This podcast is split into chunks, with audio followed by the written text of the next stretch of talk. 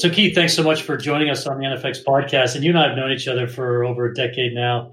Uh, you and I have hosted some parties together for founders at your house. We've had you talk at the N F X Guild in the past, and, and we've connected on more than one company and uh, where we're co-invested. So you, you've got this powerhouse background, man. Um, you know, you've got so many great inside stories from some of the most uh, influential companies in the world, and so many aha moments, so many eureka moments that you were there because you're a product person, you know, because you're a business model person, you're a, you're a, you're a person who really looks at your mental models. And whenever we talk, I always love hearing about some of the insights that you're able to glean through all these experiences over the last twenty plus years of uh, doing these startups. So today I'm hoping we get to unpack your brain a bit uh, for the benefit of founders. Um, I gotta, well, you know, I've got one question to ask you, uh, a fill in the blank type of a question. So everyone we have on this podcast has unique ability to see things that others do not. Uh, that's kind of what we're all about. And you know, you are certainly in that camp by far. So is there anything about you that you've noticed that allows you to see things that others do not? Some way of thinking, some way of learning uh, that, that lets you have that superpower? It's a great question. I mean, I think you're right. Certainly to be an investor, one has to, by definition, uh, see things that other people don't see um, and appreciate them before other people do, or it's very difficult to be a successful investor. Same thing's mostly true of founders. I think uh, it's, it's a whole lot easier to build a business when you see the world differently at first um, and allow yourself to kind of build traction, momentum, develop an accumulating advantage before the rest of the world uh, sort of realizes that you're on the right track. Um, where it probably derives from is being surrounded by a lot of people growing up, more on the political side, both in New Jersey and then at Stanford, with people who are pretty left-wing, and never really being a leftist myself, always sort of forced me to think for myself because, by definition, all the stuff I heard from my parents uh, and all the stuff I heard from my professors and most of my classmates, I just, uh, I just intuitively thought was wrong. But I had to rederive, you know, from, from first principles and from reading history and finding my own sources, uh, my own set of philosophies. And so that probably translated into other fields later, um, even though it wasn't, you know, intentional. It wasn't like I'm going to go think differently about politics and then I'm going to apply that kind of thinking to the business world. That was, you know, a byproduct a decade later, not an intentional strategy at all. Yeah, it's interesting. You know, um, you know, we have uh, very uh, conservative senators with very liberal daughters and sons, and then you know, you grew up in a, in a liberal family and didn't naturally accumulate that type of perspective. And I can see how that would force you to start to just re-examine everything and make sure that you're question- questioning everybody and what they're saying. Yeah, and I think that's where it started. When I was early, I remember it was early sixth grade. Um, you know, my parents were kind of the anti-Nixon protester types, uh, you know, anti-Vietnam War, um, had a lot of uh, friends and colleagues, and they were involved in various organizations, uh, you know, from the nineteen seventies. And then I remember when uh, Ronald Reagan was running for president in nineteen eighty, um, you know, the perceived wisdom among my parents and their friend crowd was, you know, Reagan was evil, he was going to blow up the world, he was anti-Semitic, and we were Jewish, and blah, blah, blah, blah. And then, you know, he got elected, and suddenly the hostages came home from Iran, and the world didn't blow up. In fact, the economy got better, and you know, U S got safer by at least most metrics. And so you start rethinking everything once, you know, sort of the whole philosophy that you've been taught proves to be invalid. Got it. Got it. Yeah. And so you grow up feeling comfortable not seeing the world as others do. You, you almost probably develop an affinity for seeing things differently. I, I remember talking with Stan Chudnovsky when we were building one of our companies, and, and uh, you know, the board said, you know, we've got to build a really great technical system. And he says, uh, well, the way everyone would do it is this way. So that's definitely what we're not going to do. Uh, and so, and he and I, and, and obviously you feel very comfortable sort of starting from that perspective. And, you know, Keith, you call yourself a contrarian, a misfit. You know, you, you've, you've called yourselves those things in the past. Um, what, what do you think the basic principles of a contrarian are? I, I think the the ability to think for yourself. At the end of the day, that's what it comes down to. It's on any topic, being able to derive a set of views independent of what other people around you think. And that's very difficult to do, truthfully, because everybody's influenced by the five people you spend the most time with. There's lots of studies about this. So if you're a V C, you know, you're influenced by other V Cs. Um, you know, so if, for example, both Coastal Ventures, where I worked, and now Founders Fund, we consciously don't spend too much time with other V Cs because the average, you know, V C returns over the last forty years are not very good. Um, so if you spend all your time with average V Cs, you're going to start thinking like average V Cs. So, you know, Khosla would be very differentiated in that perspective. And then Founders Fund, our offices in the Presidio, were geographically removed from other venture firms. It's very a very conscious strategy to be like outsiders uh, so that we have a differentiated perspective. So I think, you, I mean, I apply this to all kinds of parts of my life. I have a, kind of a philosophy of, I'm like the anti-FOMO person. I, I coined this, I don't know if I coined it, but I certainly borrowed this phrase and appropriated it, called Jomo. Uh, my, I run my life about joy of missing out. So the more things I miss, the happier I am. Um, you know, so I look at Instagram and miss all these things, and it makes me more happy. Um, so you, you tend to apply it to all kinds of parts of your life, not just business. That's fantastic. And when you look at when you look at companies, do you often uh, decide if an idea is consensus and actively avoid that idea? Absolutely. I mean, Peter, so Peter obviously wrote a book about this, you know, Zero to One, where he talks about secrets. And you know, basically, what secrets does the founder have or the team have, insights about the world that everybody else thinks are wrong, but true, proved to be accurate? And I think we we apply that, not surprisingly, at Founders Fund pretty seriously. So one of the questions we always ask ourselves is, what what are other people just factually wrong about, or what are they going to be blind to? Um, and if we don't have a compelling answer to that, we're very unlikely to actually offer to invest. It is a first level screening. Yeah, got it. And, you know, you said that, you know, the Coastal Ventures often avoids being like every other V C and Founders Fund. You moved from one to the other, and I know you wrote about how that was the most difficult business decision you made in your life. What what have you found to be different at this point about being over? So truthfully, like on a scale spectrum of all V C funds in the world, Coastal Ventures and Founders Fund are closer cousins than where they're apart. Um, you know, there, there's a lot of consistency in terms of the kinds of companies, the ambition of founders uh, we want to invest in. Um, some of the differences are at Founders Fund, we're very multi-stage. So we invest from seed. I love to lead seed investments. We do Series A and Series B, pretty common venture. But we also lead growth rounds. So we'll invest one million dollars in a company, and we'll invest two hundred million dollars in a company, and we'll do both all day long and go back and forth. That's very common at K V. K V was mostly a seed Series A, occasionally a Series B investor. So high ownership mentality, buying a lot of ownership up front, and then being diluted down with other people's money over time, which is a very conventional, very traditionally successful venture firm model. At Founders Fund, we're high conviction investors. So we have concentrated positions in over seventeen companies, like across the portfolio, where we have more than two hundred million dollars invested in the company. So that's very different. Second, probably most uh, acute difference is we don't do Monday partner meetings. Well, now nobody does Monday partner meetings. But um, at the time, uh, Founders Fund was pretty unique in not having an assembled partner meeting. Uh, we have a way of approving investments, but it's based upon a set of approvals Uh, that are custom and unique to each company. Uh, we never have everybody in the same room sit for a presentation of a company and then like vote on an investment. So that that's pretty different. So it, effectively, it means that I have Mondays, or I used to have Mondays, uh, available to meet founders um, and work with portfolio companies for sitting in an insular meeting uh, debating investments. Got it. Very smart. And, um, you know, in that you're a contrarian and a misfit, it doesn't just apply to your investing, right? I mean, it applies to your life and whatnot. Are there are there ways that, that you feel like it expresses itself in the rest of your life as well? I'll give you some of the some examples from the sublime and the ridiculous.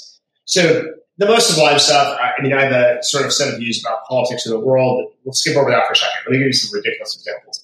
So I started uh, maybe seven or ten years ago. I had like six very different ideas about the world that were kind of considered crazy, even among my friends and family. And um, I, I set about basically proving these. Um, so one I've always, you know, sort of believed in, but it's becoming a little bit more normal, is that the more stress you have in your life, the better. The healthier you are, the wealthier you are, the happier you are. There's a great book I now recommend called The Upside of Stress by Kelly McDougall, McDougall out of Stanford um, that sort of proves this. But when I started thinking this way twenty years ago, there was no research that really validated this. Secondly, um, on the really ridiculous side, um, I actually don't believe that stretching is good for you. Like if you're athletic, like um, I have a whole set of reasons why one shouldn't stretch before playing sports. We can talk about that. Um, another one that's become very conventional, but at the time, you know, when I was growing up, was very differentiated, I, I've always believed that sleep is magic, that the more you sleep, the better you're going to do in your life, the healthier you're going to be, the more successful. And it's sort of always organized my life for forty years around sleep. So we solidly try to get eight hours sleep. Um, now there's a lot of research post two thousand nine that confirms the benefits of sleep and the, and the major disadvantages of lack of sleep. Uh, so, you know, that's no longer contrarian. If you want a kind of a fun, silly one uh, to close with, I happen to be a fan of Apple Maps. I hate Google Maps. Um, there's a lot of story behind this, and I can give you lots of examples why, but like fundamentally half my friends definitely think I'm crazy uh, on this topic, but uh, you can wind me up a fair amount.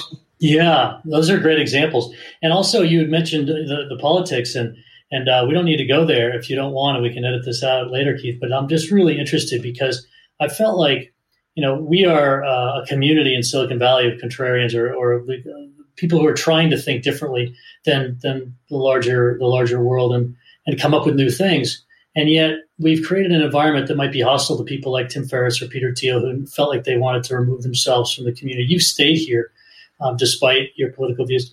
Um, how do you how do you feel about th- that ecosystem that we're in, and um, and, and your and your role in it, and, and what could be done? Yeah, I mean, it is. I think the ecosystem is fairly closed-minded, despite what people like to think about themselves.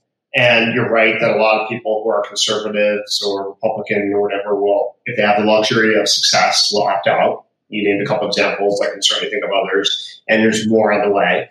But you know, what I do for a living, I felt the best place I could be was at the center of the ecosystem of startups and founders. And I wanted to work with the most interesting, most ambitious founders, and at least as of now, there's a high concentration of them in Silicon Valley. So I felt it would be professionally negligent of me uh, to leave, even if I could find other places that would be more comforting. But that said, you know, if you're contrarian, as we're talking about, I grew up in a, you know, uh, anti-war household that loved George McGovern, and uh, you know, and somehow managed to escape that. And I went to Stanford, which was incredibly leftist, borderline socialist or communist when I was there.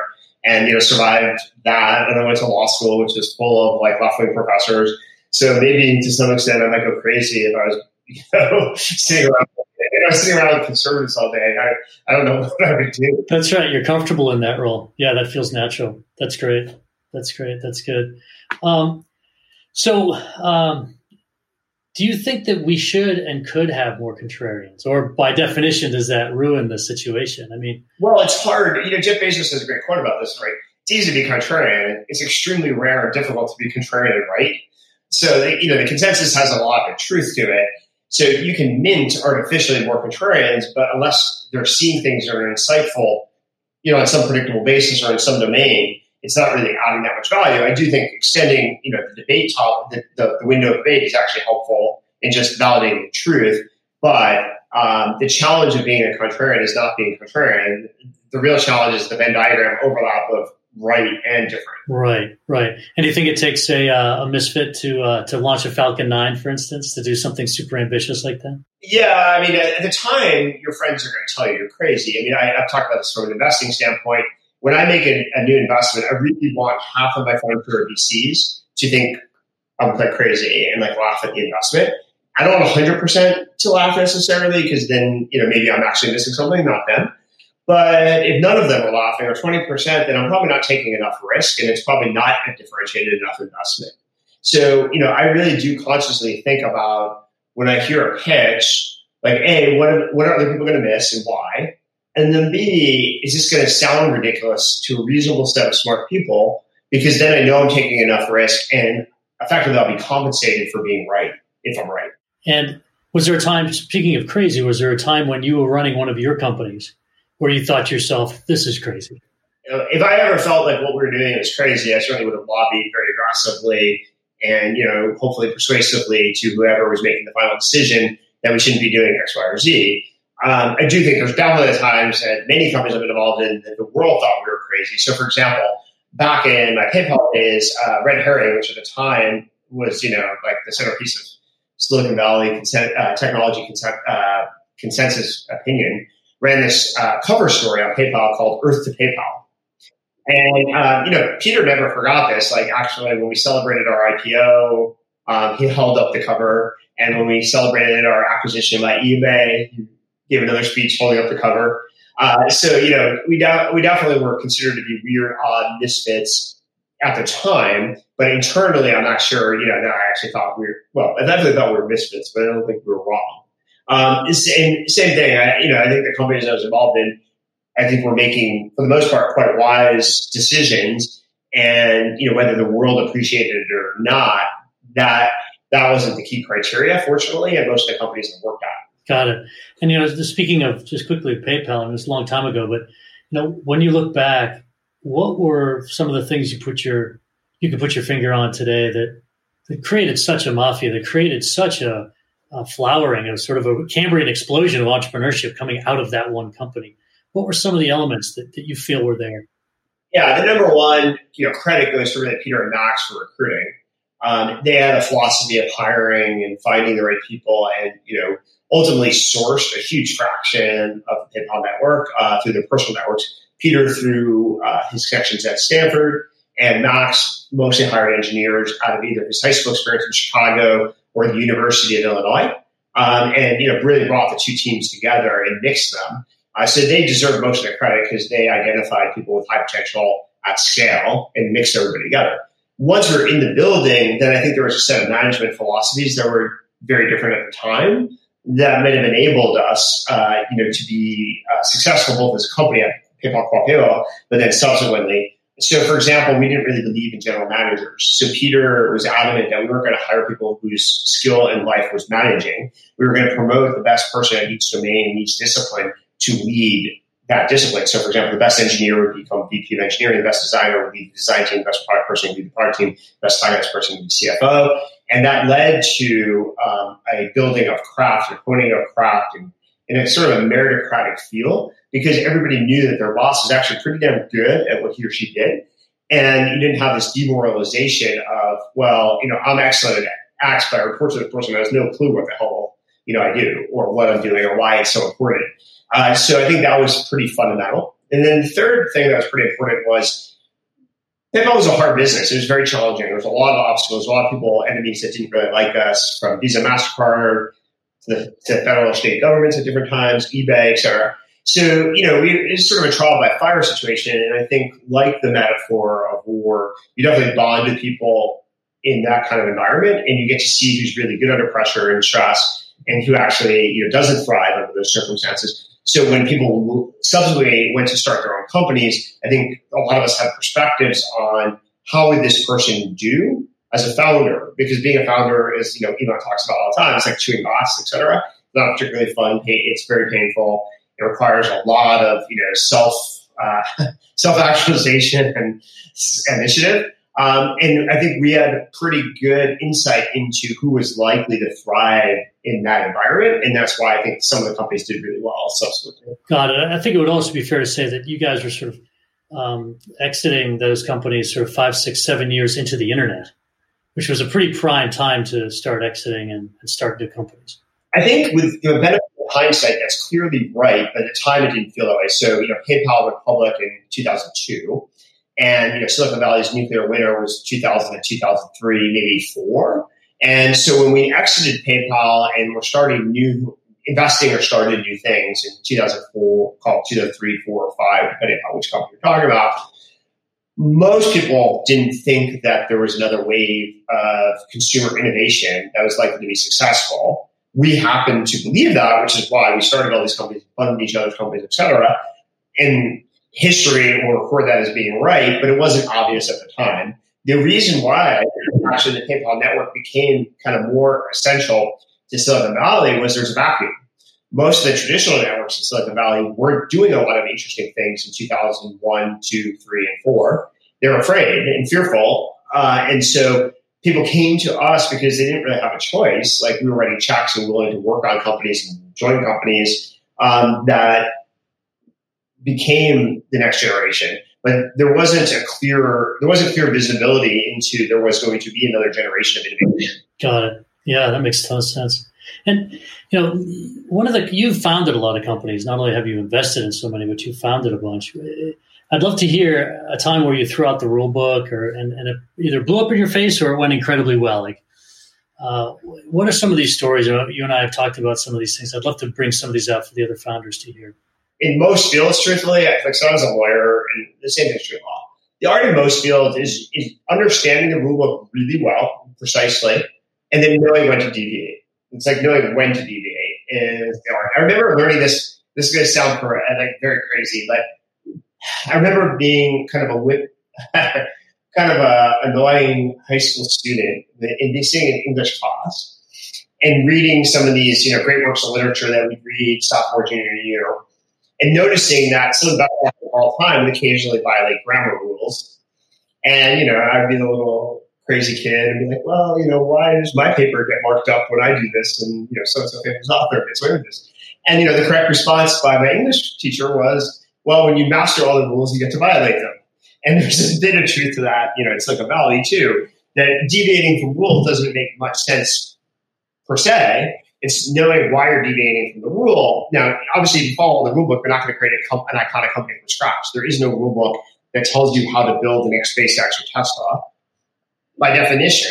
And so you need to know what rules you're going to change. That's why I don't like the phrase best practices. Best practices just leads you to a commoditized, you know, replication of something else. You can borrow best practices, but you need to know where you're intentionally not following quote-unquote best practices, or you'll just be in the middle of the bell curve, which is not your goal. I had a kind of funny other example. In two thousand three, I got LASIK. And you know, I was so hesitant to get LASIK for lots of obvious reasons that in fact, my colleagues were always laughing at me because I had scheduled appointments that canceled in the last minute like for like six months. They're terrified of somebody, you know, cutting into my eye with a laser. And I remember what finally convinced me. I went to this doctor, quite good uh, surgeon, eye surgeon, uh, and he did all these tests on me for like an hour and a half. And he walks in the room and he looks at me and he smiles and he said, "I'm going to tell you something you've never been probably happy to hear before, but you're right in the middle of the bell curve." And he's like, "There's nothing that will go wrong with this procedure. This procedure was made for you and your eyes.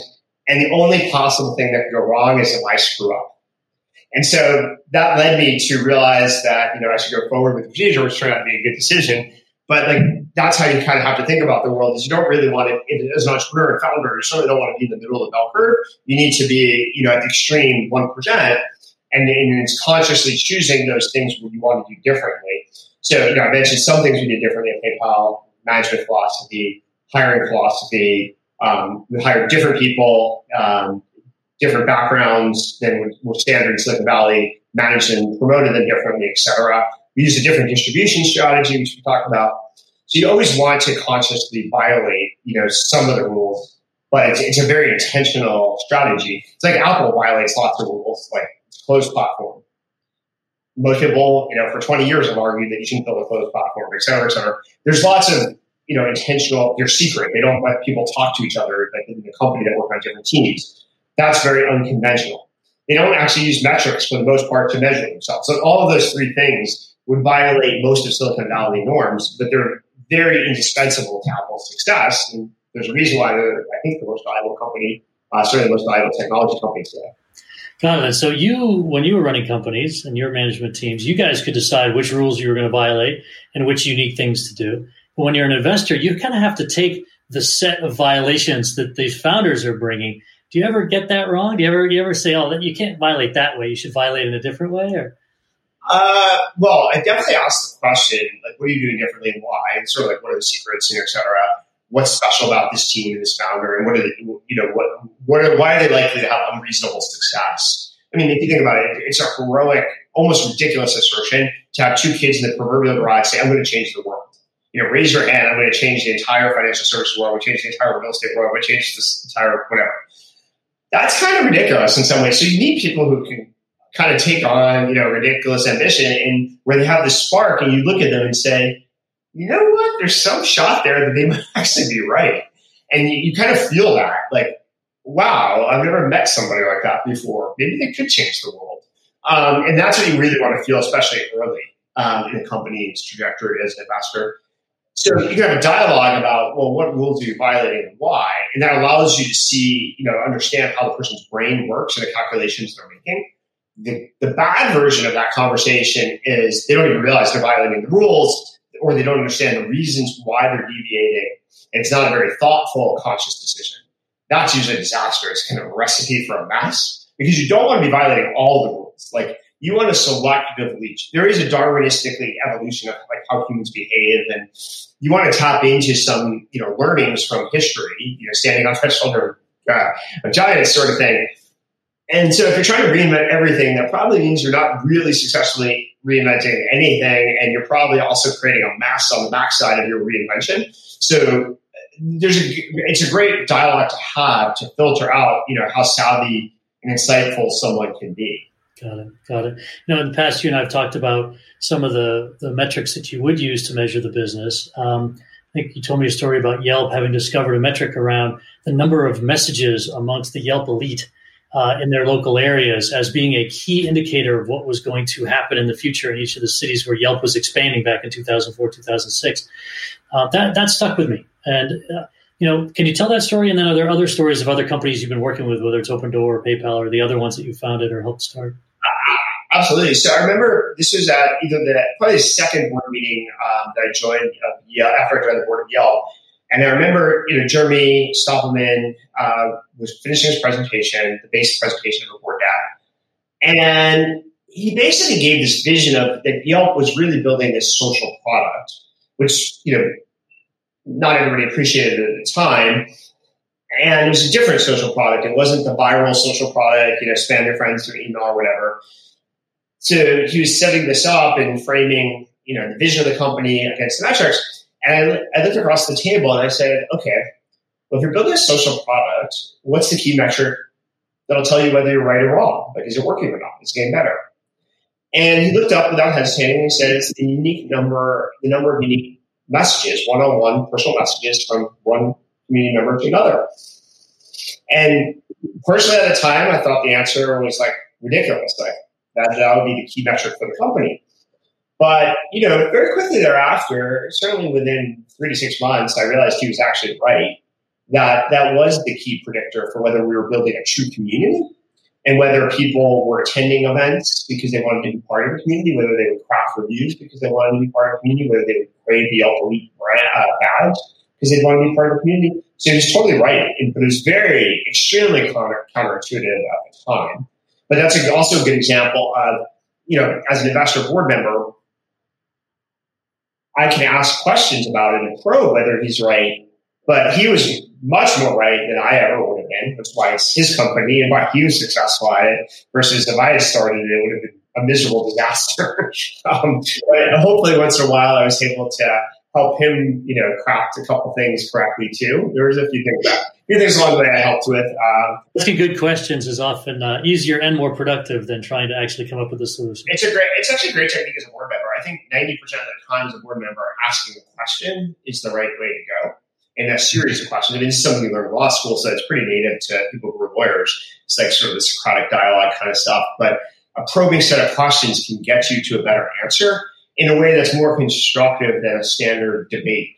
Yeah, agreed, agreed. Are there other examples of, of metrics that you thought were incredibly powerful that helped you realize that either an Open Door or a Yelp or a PayPal was working or something else? Well, I'll give you the famous PayPal example. It's been told, you know, occasionally publicly, but I think it's worth double-clicking on because it's so instructive. Is nobody really believed that eBay was a target market for PayPal. In fact, so there was an official list of the top ten target applications for PayPal, and eBay was not on the top ten list. Um, and, you know, there's documents that still exist, actually, that have the list. And then um, what David Sachs noticed was there was fifty-four sellers on eBay, which is a very small number, actually. Like, at the time, eBay had hundreds of thousands of sellers, so fifty-four is a very small number. But there's fifty-four sellers who had hand uh, typed into their listings, uh, please pay me through PayPal. And David noticed that. And the first reaction, by the way, of the PayPal executive team on day one was, oh my God, why are these people using PayPal? And we should get rid of them because that's not that's not what we're supposed to be doing. David came into the office the next day and said, aha, I think I found our market. And then, therefore, it started to invest in productizing what was manual labor for the sellers. So we created a logo, a PayPal logo that they could insert as opposed to type. And then we created an automated way to insert the logo as opposed to manually do it and see my listing. These sellers have lots of listings. So basically, it became both the marketing, the market for the company to focus on, as well as the guiding light for the product strategy for two years. Got it. So that was a very small signal in a sea of data that David Sachs had the skill and the the, the acumen to understand this could actually be a scalable platform, because there's already hundreds of thousands of people who want to do transactions here. They're being underserved clearly, as these fifty-four have indicated. And let's make that easy. Let's reduce the friction on that and see what happens. And we you reduced a little bit of the friction, and it really took off. And the next two years, you just kept doubling down on that, and that's what created an H T M L button, H T M L button that could be easily inserted, and then created what we call auto insert, where you could auto insert it in all your listings, and you know that was basically the history of PayPal right there. Um, foundation. You know, there's other examples too. Um, I remember thinking um, so back when I joined Square, um, we were just launching, and so we shipped about ten or twenty thousand squares into the world, and we started to grow. And we weren't doing any marketing. Like, most things didn't have money to do marketing. Like, at the time, we, we raised our Series A, but that was it. And so we didn't have real money to spend on paid acquisition. But I remember I used to sit next to Jack, and we had this. We actually did have a fairly refined dashboard for an early stage company. And I remember Jack pointing to his computer, um, like my second week there after we shipped, or probably third week after, second week after we shipped these squares, and noticing day by day we were adding more users per day. For really consistent trend of five days, you know, startup trend of five days, um, very statistically significant. But uh, in any event, it was like five days, and it was like growing a little bit each day. And he's like, "Why is this happening?" And I paused, because under the standard set of rules, it really shouldn't have been happening. We weren't doing anything to create this growth. There was no viral mechanism inside that you were tracking. There was, there was no giant P R thing that was happening. I mean, we had that spiky P R, like about announcing the company and things like that, but there, that was not in this data set. So I thought about it for a few minutes, and I formulated a hypothesis, and it's really only a hypothesis uh, given the constraints. So, so, aha, maybe this is a function of people seeing squares in the real world, the actual device, and some fraction of them that see it signing up. And because it's the only thing I can think of that can explain this. So once you have a hypothesis, then the next question is, well, how do you validate that? How do you test it? So if true, there should be a ratio for every new square we shipped and every new customer and every transaction and the rate of growth. Turned out there's a perfect relationship. It was exactly one percent. So for one percent of all transactions on, let's say, day zero, we'd have one percent of signups the next day, new signups. And it just was perfectly consistent.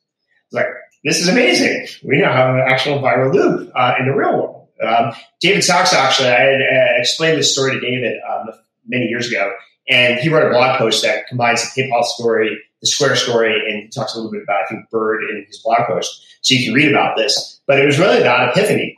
Then once I realized that, then there, there was a lot of tactics that occurred to me of, like, well, we should do X, Y, and Z differently because we have this loop, this observability loop in the real world that's causing growth.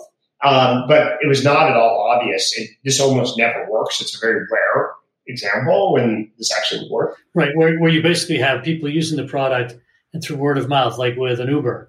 You know, you, you're waiting for, you're getting out of the bar. Someone calls an Uber, you get into the Uber with them, and you said, how did you do that? And he says, let me show you the app. And then sort of word of mouth, sort of hand-to-hand combat, if you will, it grows by by word of mouth in the real world. It was the aesthetic appeal of the device, the, the consistency of the device with the names that you could remember. You see the square, square, remember, go sign up. But it worked, and it worked for like eighteen months. There were things later that you know, changed the equation a little bit, but fundamentally, eighteen months where we definitely would not have had enough money that we could have raised just to grow on paid acquisition. Obviously, payments is you know not the highest margin business, so your payback cycle is a little long. So paid marketing at best is a complement for Square. It, it really can't be the primary driver. Yeah, got it, got it. Those are great examples. Um, so do you have a kind of mental checklist? I'd love to dig into some of the mental models that you like. Um, to use uh, when you're making decisions. Do you have a mental checklist or approaches for decision-making? Yeah. I mean, I think everybody does. I mean, you kind of have to if you're making decisions, whether as an executive you're making decisions all day long every day, or as an investor, you're pretty much making decisions one way or the other, which meeting, even which meetings to take, um, even if it's not, quote-unquote, an investment decision, it actually effectively is. Uh, so absolutely, I have a, a set of mental models for a whole bunch of different topics. how to hire, what companies I like to invest in, you know, et cetera, et cetera, et cetera. And actually, that's mostly how I work with founders post-investment. The really great founders don't ask you, you know, should I do A or B? That's a pretty rare way they frame a question. What they actually will say to you, and this is almost verbatim, will be, what's the con- what's the best conceptual way to approach this problem? Can you give me a framework for deciding between A and B? Um, so, you know, I try to focus on how do you frame an approach to solving a problem. And then that that's nice because it scales. You can. And so what, what are some of your favorite ones that you find yourself repeating more often than not? Yeah, so um, I gave a whole lecture um, at uh, Stanford, uh, sponsored by Y Combinator in two thousand thirteen, on how to run a company. It's called How to Operate, and walk through a lot of philosophy and conceptual frameworks on when to delegate, when not to delegate, when, you know, how to think about different organizational structures, et cetera.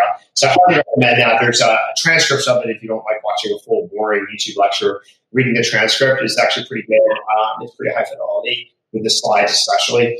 Uh, secondly, um, framework on when to hire someone with experience versus when not to, when to hire someone with up-and-coming talent, when to promote versus layer somebody. Uh, I tweeted like my invest- my favorite investment formula. So I try to distill things. Um, I don't use the Peter Thielian like two by two grid very often, but if you read Zero to One, he's got some pretty good frameworks in there as well. Um, I only have one two one by two by two grid I ever use, uh, but yeah, I have. I try to develop these, and then you know I have um, my former chief of staff, who's now a principal of Founders Fund, has a set of blog posts that try to distill some of these so that you know founders can read these. He's like you know called Lessons from Keith. And there's a bunch of different topics he, he he's you know written really excellent stuff that, that a lot of founders really appreciate. So I highly recommend those as well. That's great. Those are great resources. Thanks for doing that. Um, you said you've also said that every problem is a leadership problem. I thought uh, well, I didn't actually coin this. This is a Stripe philosophy, uh, but when I read it, not surprisingly, it makes a lot of sense. Uh, you know, it's like the version, the Netflix version of the same is every problem is really a context problem. Of like when people make poor decisions or decisions that you don't agree with, it's probably because they don't have the same context that you have. So you want to give people as much information and transparently as possible so that the rest of the organization will make the same decisions the C E O would. Um, this is the Stripe version is obviously the right person doing the right things. You tend to get the right answers. Got it. And you know, one of the things I've heard also is uh, a lot of the problems that we think we have uh, boil down to recruiting problems, which I guess then translated into leadership problem. Yeah, there, it's, it's a little bit like I happen to like sports or used to like sports. You know, right now it's hard to watch sports, but fundamentally, um, sports is a lot about fielding the right play, putting the right players in the right position. There's people who would thrive, you know, as a second baseman, who would be terrible as a first baseman. And part of the art is putting people in the right places so that they can thrive. And understanding that occasionally you're going to be wrong, and then maybe the right answer is to try moving them around. And see if, you know, for example, the best relief pitcher of all time um, started as a starting pitcher. He might have been a pretty good starting pitcher, but he wouldn't have been a first ballot Hall of Famer um, as a starting pitcher, most likely. So someone had the epiphany that, you know, maybe he should be our relief pitcher and a closer. Um, and the rest is sort of history. Yeah. Yeah. I mean, I think one of the things that I thought you said so well is you said that uh, the team you build is the company you build. Yeah, so I learned this from Vinod Khosla. Uh, Vinod was on my board at Square, and he said this. And I, you know, at first, honestly, I found it like a little surprising because, like, typically people in Silicon Valley think about technology and technical advantage and I P, and then they think about distribution advantages and distribution strategies and network effects. They often forget the people, and the way he expressed it was just so simple and cut through the clutter and made. And as I, the more I thought, it's one of these things that every minute you think about it, it gets more, more and more powerful and insightful. So now, you know, for Boss, this is, he probably mentioned this to me eight or nine years ago. Now I think about it every day. Um, it really is the people, the team you build really is the company. And with the right people, you wind up with a phenomenal company. But with the wrong people, you have an unmitigated disaster, and most companies are somewhere in between. Yeah. You know, this plays a little bit into this debate that uh, is coming up more and more about remote versus being in Silicon Valley. Right? I mean, traditionally, if you look at the total returns in, in tech, eighty-five, ninety percent of all the returns have been in this in this Silicon Valley area. But uh, increasingly with the remote technologies and, and people say stuff like, look, now I can go hire the best people uh, no matter where they are. Um, you know, well, how do you come down on that uh, when you think about, you know, the company is the people you hire? I think it does depend upon the company, what the company's um, both vision is, how predictable the vision, how linear is it, and what skill sets you need. So, for example, the benefit of being co-located is mostly uh, extemporaneous conversations, dialogues that wouldn't have happened by scheduled meeting. So, you know, I'm in the office late at night, I'm in the office on Sunday afternoon, and some random individual in the company who probably doesn't even report to me walks up to my desk and says, hey, Keith, I've got this idea. And I look up and I say, you know what? That's actually pretty interesting. It's not exactly what we should do, but what if we treat it this way or we can riff on it? That could be a pretty good idea. And some of those ideas are really ten X ideas. Those are very difficult to schedule, like by meeting, by fiat, by calendar, and by remote. So that said, some companies have a very linear roadmap. It's very obvious what the value proposition is. It's very obvious what you need to do, what the sequence is. And the innovation cycle isn't required, you know, in small doses at a time. That might work pretty well remotely. Got it. So maybe with a B two B company or an enterprise software on that end of the spectrum, and then a, a consumer thing on the other end. Yeah, but the, it's the step function innovation that I do worry about remotely happening. Having watched at PayPal, a lot of really good ideas came from spontaneous meals together, spontaneous late nights, almost like borderline, like fooling around, you know, like over a drink or pizza. Um, some ideas that definitely should have got filtered out, like over the pizza and beer, but like pretty good ideas too. Um, and the same thing at Square, in my experience, um, some really good ideas happen in like, you know, random time intervals. And so I do think that you will lose some of that innovation for the companies that need that step function innovation and want to consistently compete on that basis. Got it. So as you're looking at your investment portfolio over the last two years, some of the companies are more remote, some of them are less remote, or do you find yourself just saying, look, I, I want, if you're under thirty people, I want you all in the same office because we need an innovation curve that's going to give us the ten X, which will lead to the one hundred, the two hundred, the four hundred X returns on the investment. Or you, or you saying, you know, in this area, I'm okay with remote because of its nature, its linear nature. I think in some areas I'm okay, although not necessarily thrilled. Like, so for example, the criteria that led me to be more okay. If there was a co-founder who already had a pre-existing relationship with the C E O and was going to open an office where they, where he or she has a network. Okay, I can buy that. So, for example, one of the companies that I've been involved in, you know, for years now, it's doing really well. It's called Faire, F A I R E. They've always built their engineering team in Canada because one of the three co-founders lived in Canada, and you know, but he's a co-founder, and so they've been able to scale their engineering there at, you know, half the cost, less entitlement, all the benefits. But that works because he has a very significant pre-existing relationship with his other two co-founders. A lot less problematic. Um, now, interesting enough, a lot of the product innovation actually does come from the Silicon Valley office and from the C E O on down. But it made it work, but that that's one of the rare circumstances. Secondly, I think a lot of people are trying remote for the first time right now. And they're finding it's not that bad, but remember, there's a lot of pre-existing relationships. Um, for the companies that suddenly switched on remote because of COVID. And I do wonder about what would those conversations look like and how high fidelity would the debates and dialogues be if there was no pre-existing relationship from the real world before they had to go remote. So, for example, I sit, I go to a lot of board meetings. Like the board meetings these days are all done by Zoom call. And I, you know, I do five plus board meetings a week. The... They've been moderately effective, actually. Um, there are some differences. There's some things that are better, some things that are worse. But one of the reasons why I believe they've been moderately effective is in almost every case, I know the executive team and the other board members quite well, sometimes measured for decades, often measured for years. And so the social cues and various things that are more difficult to, to glean from a conference call, there may be other ways and pre-existing relationships may offset that versus joining a new board from scratch with people I've never worked with before, whether they're investors or uh, entrepreneurs and executive team. So we'll see how that sorts out as me and other people start making investments where there's a whole new, you know, construct from scratch that's remote. Set of relationships, a whole new set of relationships that are outside the existing, outside the existing framework. I, I work with a lot of, the, you know, I have fortunately, co-invest with a lot of great people. I, I work, I, I you know, enjoy working with a lot of investors from other funds that serve on boards, and we, some of us have worked together as entrepreneurs, some of us have co-invested together for, you know, a decade plus. Some of us are social friends. So there's a lot of pre-existing relationships that we're tapping into on these Zoom board meetings that I think make them significantly more constructive than if we were just throwing together a random assembly of people and say, okay, now make this work. Yeah, yeah, I agree. It's funny. I'm I'm, I'm sensing a growing sort of religious religiosity uh, about remote that's coming from a certain segment of the founders. And, and I think in, in part it's uh, in reaction to a religiousness around V Cs only investing in Silicon Valley over the last twenty years.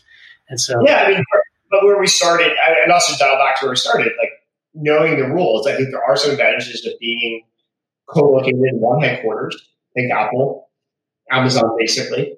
Um, but knowing when to violate those rules, again, you know, is part of the art. Like Git, GitLab has done phenomenally well as a remote-only company from the very, very beginning. You know, I remember at K D when we led the Steve round, and there was some debate about it, but it was very clear that, you know, the C E O had a very specific strategy. It was very thoughtful and very intentional, and you know, how to differentiate a value proposition, and it reinforced some of the value proposition. So, but it's it's been phenomenally successful. So it, it can work, but I think it's a conscious decision to make it work and being very attuned to what one needs to change derivatively to support that structure. It's interesting what, what I'm hearing so often from you today, as as I have in the past, is just we've got these playbooks, but uh, they can become too formulaic, and each company is individual. Each time is individual, each market is individual, and you have to make the right decisions for every new circumstance in order to make things grow really big and, and do really well. Yeah, every successful company is a custom brew, culture, distribution, product, and when it really works, it's because they become synergistic. Like they tap into each other, you know, like they reinforce each other. And so there is no prescribed formula. There are prescribed trade-offs. Like I think one of the other things that a good investor can do, and someone with experience, a board member, et cetera, can do, is consciously highlight the trade-offs. So, so that the grass doesn't feel greener. There is a, you know, natural reaction of all humans to look at a set of options and look at the one you're not doing and say, oh my God, that would be magical. Everything would be perfect. Usually nothing's perfect. There is no free lunch, and there's trade-offs. So one thing I try to do is highlight for the founders, like, yes, you can do that. Just know that the following two or three things may not be ideal. And so make sure that you really care about this one thing you're going to achieve versus the trade-offs you're going to sacrifice. And that's why you often see founders actually switch back and forth um, among strategies and, and distribution strategies and organizational philosophies. Is they realize that they need to tune um, one of the disadvantages, and that leads to decision-making trade-offs.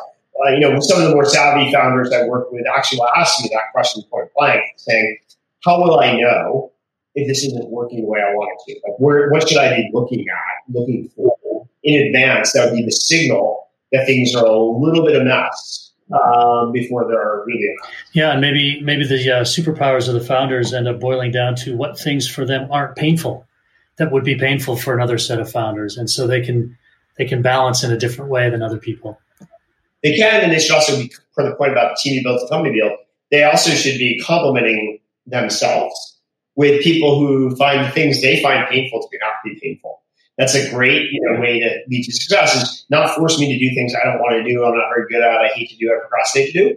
Find someone who likes to actually do those things. Uh, because it turns out, like, there's enough people in the world that probably for everything I don't like to do, there's someone who actually enjoys it and is quite proficient at it. And it, I can be very happy doing what I like to do and find someone who wants to do the other stuff. And then we can both be both one plus one equaling three, but also be more intellectually and emotionally satisfied. Yeah. Yeah. And if the company in general has that capability, then the comp- competition won't, you can, you can excel. Um, you know, uh, when someone works with you, Keith, after a few years, what do you think that they feel like they've been learning from you? What's that experience like? It, boy, now that I've been working with Keith for four or five years, I've learned this. I've learned what, what's the thing you think you bring to people when you're coaching them that, that they might have gotten elsewhere? Good question, because it's really important to me. Um, you know, I think it's easier in a company as an executive to have people learn by osmosis, um, watch, you know, shadow, and pick up uh, various things. When we talk about what what they like learn. As an as an investor, it's more challenging. it's very difficult to bring people with you in a full, fully immersive way all the time. There's a lot of constraints on that. So it's harder to teach as an investor, um, and hence maybe harder to scale a venture fund because of that. So as an executive, though, you can work with people quite closely.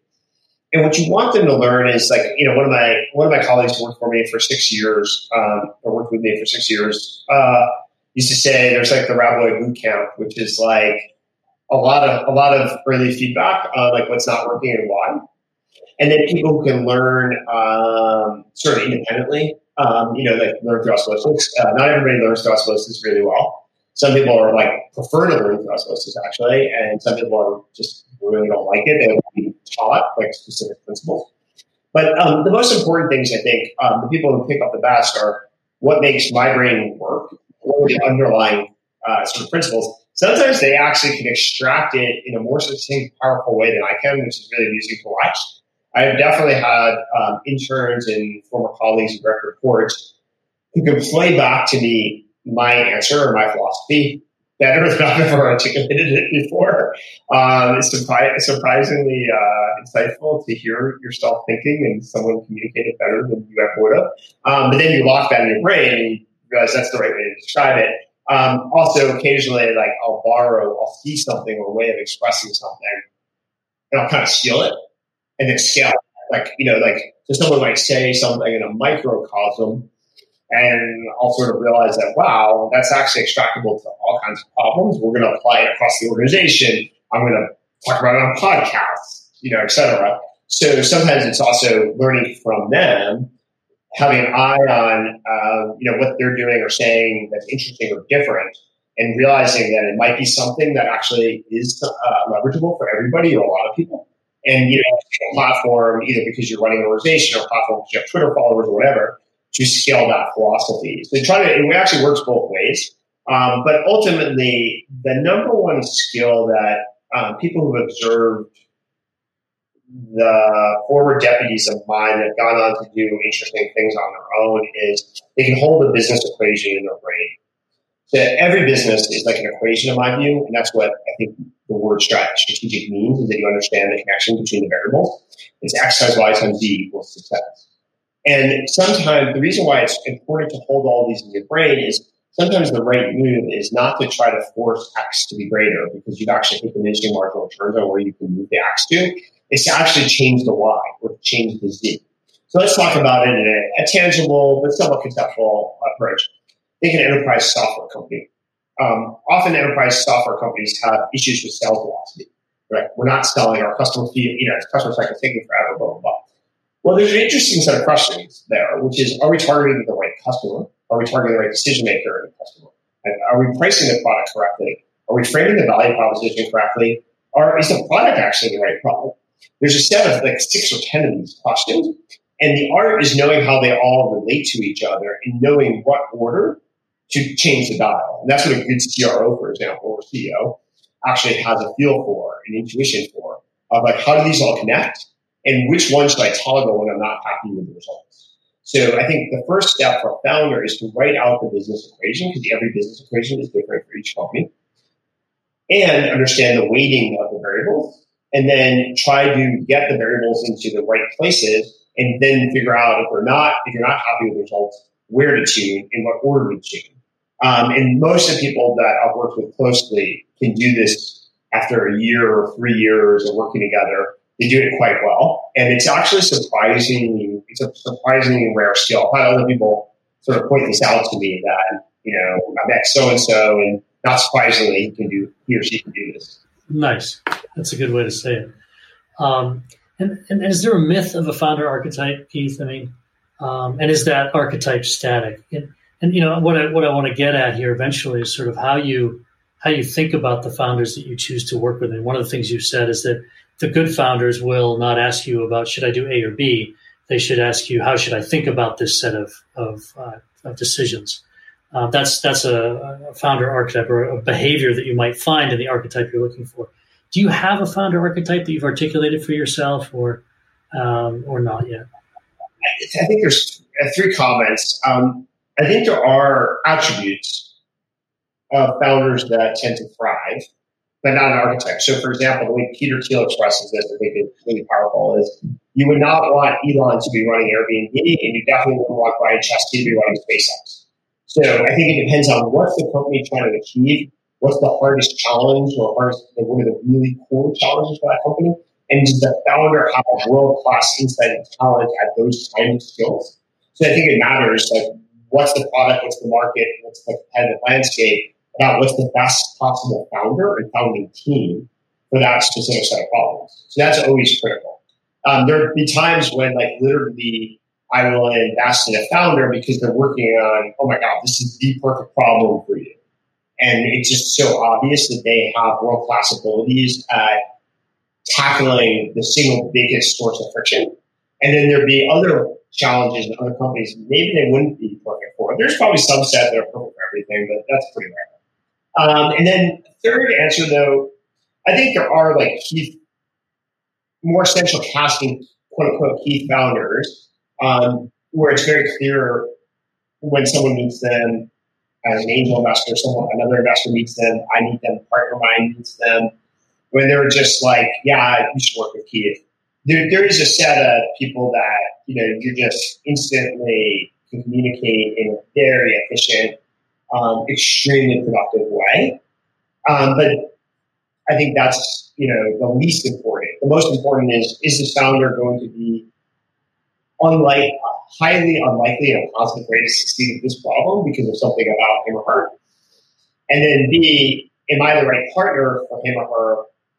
Maybe, and if not, I'll go find a partner, you know, at whether K B or a partner at Founders Fund that might be a better fit. Got it. So you actually take the time to think about that personality fit as you think about decisions. Yeah, I think there's a way.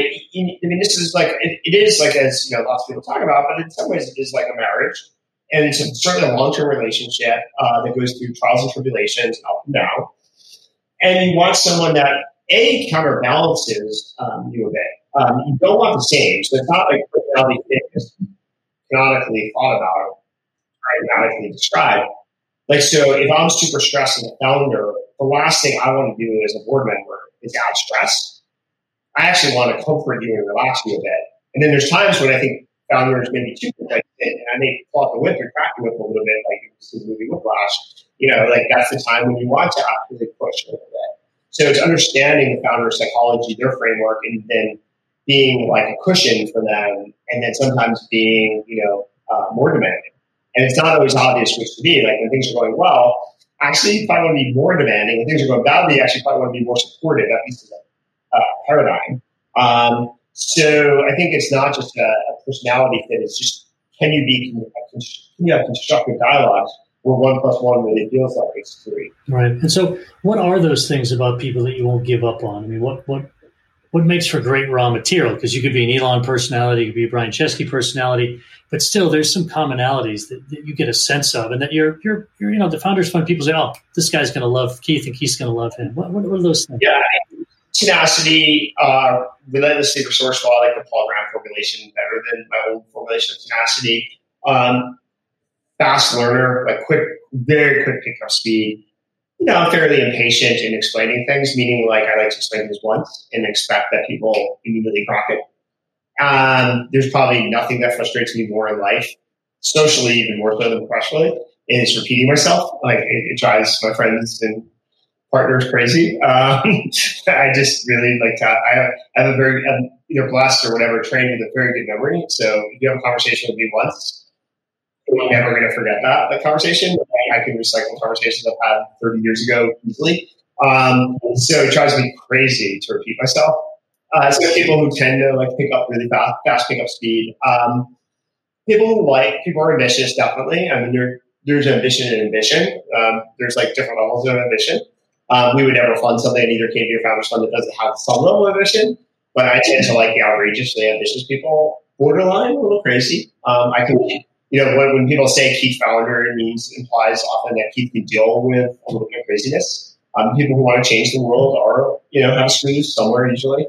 Um, you know, there's a famous Steve Jobs Apple commercial about think different.